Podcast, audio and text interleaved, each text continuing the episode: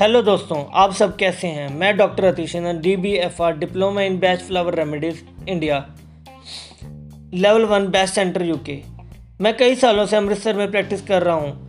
आज आपके साथ एक अपने मरीज़ का किस्सा शेयर करना चाहता हूँ।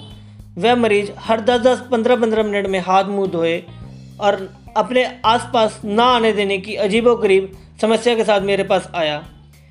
किसी को अपने सामान ना छूने देना और ना किसी के साथ मिले। पास ना आने दे।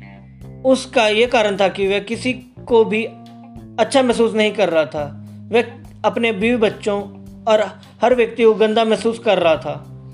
ऐसे लोग बार बार हाथ मुँह धोएँ और उन लोगों को सबसे गंदा महसूस करें जो उनके आसपास रहते हों। ऐसे मरीज़ ठीक हो सकते हैं।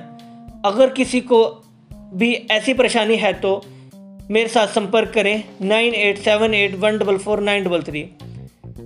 मेरा अगला पॉडकास्ट इसी हफ़्ते आएगा। Please like, comment and share करें। धन्यवाद।